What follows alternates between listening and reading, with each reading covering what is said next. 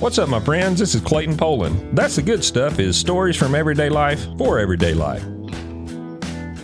I don't remember his name, but I do remember his story. His son was autistic and would only wear orange shoes. His classmates lovingly referred to him as the kid with the orange shoes. The son felt his friends were picking on him even though his dad tried to convince him otherwise. His son struggled with the pet name but wouldn't give up his orange shoes. In an act of desperation, the dad formed his hair into a giant mohawk and dyed the tips orange. I'm talking bright road sign orange. He became known around town as the guy with the orange mohawk. Each time someone asked about his hair, he shared about his amazing son. The son saw how his dad handled these questions and the breakthrough occurred. Over time, the dad convinced his son to adopt a monthly color pink for breast cancer month, red for Christmas, etc.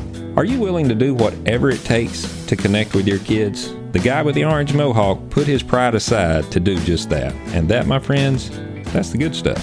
For more good stuff, visit me at claytonpoland.com.